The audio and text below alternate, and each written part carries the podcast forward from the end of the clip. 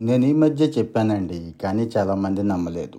పార్లమెంట్లో రీసెంట్గా సెంట్రల్ మినిస్టరే చెప్పాడు పది లక్షల పైన వేకెన్సీలు ఉన్నాయి ఫిల్ చేయడానికి ట్రై చేస్తున్నాం అని చెప్పి.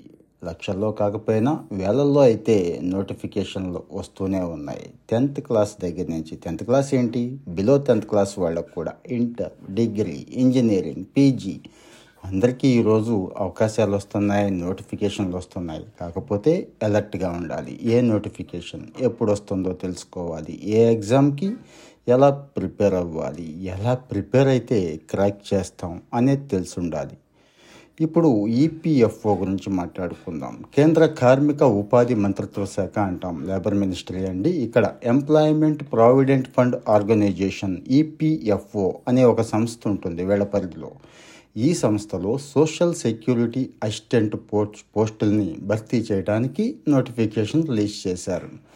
మెయిన్ ఆఫీస్ వచ్చి న్యూఢిల్లీలో ఉంటుంది. కానీ సబ్ ఆఫీసులు దేశవ్యాప్తంగా ఉంటాయి. సో దేశవ్యాప్తంగా పనిచేయాల్సి ఉంటుంది. ఇక్కడ కంప్యూటర్ బేస్డ్ టెస్ట్ ఉంటుంది. కంప్యూటర్ టైపింగ్ టెస్ట్ ఉంటుంది. ఆ తర్వాత డాక్యుమెంట్ వెరిఫికేషన్ మెడికల్ టెస్ట్ ఆ తర్వాత సెలెక్షన్ అంతే. ఇక మొత్తం వివరాలు చూద్దాం. Social security assistant. దీన్ని ఎస్ఎస్ఏలో గ్రూప్ సి అంటాం. ఈ పోస్టులు ఈ రోజున దేశవ్యాప్తంగా రెండు వేల ఆరు వందల డెబ్బై నాలుగు ఉన్నాయండి. ఎస్పెషల్లీ ఆంధ్రప్రదేశ్ రీజియన్కి ముప్పై తొమ్మిది తెలంగాణ రీజియన్కి నూట పదహారు దాకా ఉన్నాయి. ఏదైనా బ్యాచిలర్ డిగ్రీ పాస్ అయ్యి నిమిషానికి ముప్పై ఐదు ఇంగ్లీష్ పదాలు లేదా నిమిషానికి ముప్పై హిందీ పదాలు కంప్యూటర్ పైన టైప్ చేయగలిగే నైపుణ్యం ఉన్న అభ్యర్థులు దీనికి దరఖాస్తు చేసుకోవచ్చు. అలాగే డిగ్రీ లాస్ట్ ఇయర్ పరీక్షా ఫలితాలు ఇంకా రాసి రాలేదు అనుకునే వాళ్ళు కూడా దీనికి అప్లై చేయొచ్చు. సో దరఖాస్తు గడువు ఏప్రిల్ ఇరవై నాలుగు ఉంది కాబట్టి ఇక్కడ ఈ తేదీ నాటికి అభ్యర్థుల ఏజ్ పద్దెనిమిది నుంచి ఇరవై ఏడు సంవత్సరాల మధ్య ఉండాలి. ఇక మ్యాక్సిమం ఏజ్ లిమిట్లో రిలాక్సేషన్ అనేది ఎస్సీ ఎస్టీలకు ఐదేళ్ళు బీసీలకు మూడేళ్ళు ఫిజికల్లీ హ్యాండిక్యాప్డ్ అయితే పదేళ్ళు ఎక్స్ సర్వీస్ మెన్కి ఇంకా మిగిలిన వాళ్ళకు ఉన్నాయి కదండి ఇవన్నీ కూడా ఆరేళ్ళు వస్తాయి. ఇక వేతనం ఎలా ఉంది? ఇది లెవెల్ ఫైవ్ కిందకు వస్తుంది. నెలకి ఇరవై తొమ్మిది వేల రెండు వందల నుంచి తొంభై రెండు వేల మూడు వందల మధ్య స్కేల్ ఉంటుంది. ప్రభుత్వ నిబంధనలకు అనుగుణంగా ఇతర ప్రోత్సాహకాలు కూడా ఉంటాయి.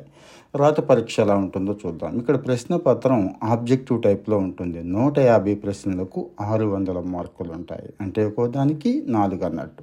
ఇక్కడ జనరల్ యాప్టిట్యూడ్ ముప్పై ప్రశ్నలు. జనరల్ నాలెడ్జ్ ముప్పై ప్రశ్నలు క్వాంటిటేటివ్ ఎబిలిటీ ముప్పై ప్రశ్నలు జనరల్ ఇంగ్లీష్ విత్ కాంప్రహెన్సేషన్ యాభై ప్రశ్నలు ఉంటాయి. కంప్యూటర్ లిటరసీ అనేది ప్రత్యేకంగా ఉంటుంది. దీనికి ఒక టెన్ క్వశ్చన్స్ ఇచ్చారు.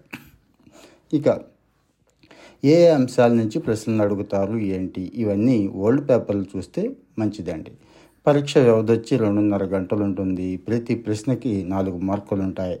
నెగిటివ్ మార్కింగ్ కూడా ఉంది. ప్రతి తప్పు సమాధానానికి నాలుగో వంతు అంటే ఒక మార్కు పోతుంది అన్నట్టు ఇంగ్లీష్ కాంప్రహెన్సేషన్ ప్రత్యేకంగా ఆబ్జెక్టివ్ విధానంలోనే ఉంటుంది. ఫేజ్ వన్లో కనీస అర్హత మార్కులు ఈపీఎఫ్ఓ ఆ తర్వాత డిసైడ్ చేస్తుందండి. ఇవన్నీ కూడా వాళ్ళ వెబ్సైట్లో పోస్ట్ చేస్తారు. ఎప్పటికప్పుడు వెబ్సైట్ని మనం ఫాలో అవ్వాల్సి ఉంటుంది.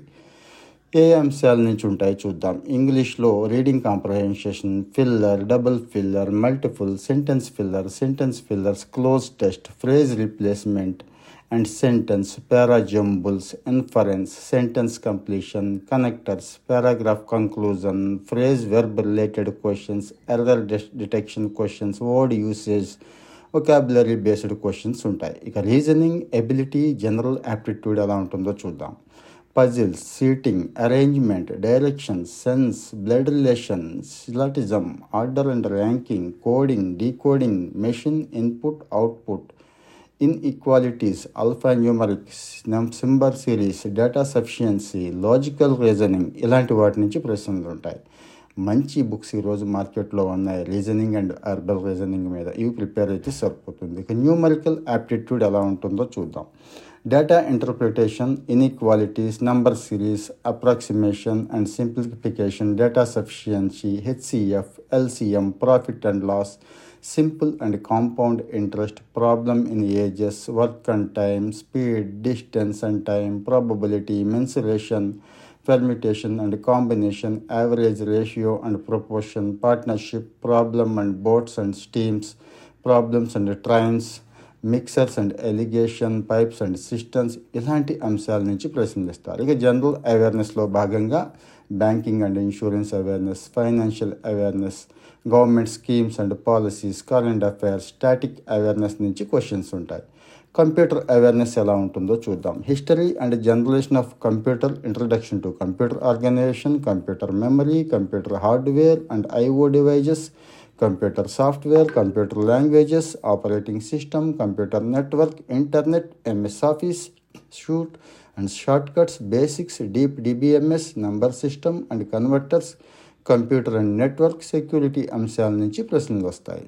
ఫేస్ వన్లో భాగమైన రాత పరీక్షలో చూపిన ప్రతిభ ఆధారంగా వన్ ఇస్ టు టెన్లో ఫేస్ టూకి సెలెక్ట్ చేస్తారు. ఫేస్ టూలో కంప్యూటర్ స్కిల్ టెస్ట్ దీన్నే కంప్యూటర్ డేటా ఎంట్రీ టెస్ట్ అంటాం.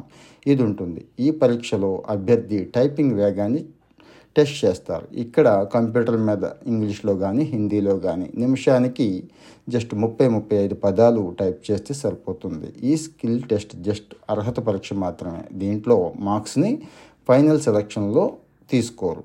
సో మొదట్లో మనం ఏదైతే ఎగ్జామ్ రాసామో దాన్నే తీసుకుంటారు. సిబిటీలో సాధించిన rank medical fitness document verification ఆధారంగా అభ్యర్థుల ఫైనల్ సెలక్షన్ ఉంటుంది. ఒకరు ఒక దరఖాస్తును మాత్రమే పంపాలి. ఒకటి కంటే ఎక్కువ అప్లికేషన్లు పంపితే చివరిగా పంపిన దాన్ని మాత్రమే పరిగణలోకి తీసుకుంటారు. పరీక్ష ఫలితాలను ఎన్టీఏ ఈపీఎఫ్ఓ వెబ్సైట్లో అందుబాటులో ఉంచుతారు. ఎప్పటికప్పుడు ఫాలో అవ్వాల్సి ఉంటుంది. తరచూ వెబ్సైట్ను చూస్తూ ఉండటం మంచిది. అప్లికేషన్ పెట్టడానికి లాస్ట్ డేట్ ఈ నెల అంటే ఏప్రిల్ ఇరవై ఆరు లాస్ట్ డేట్. ఇక website WWW dot EPFI India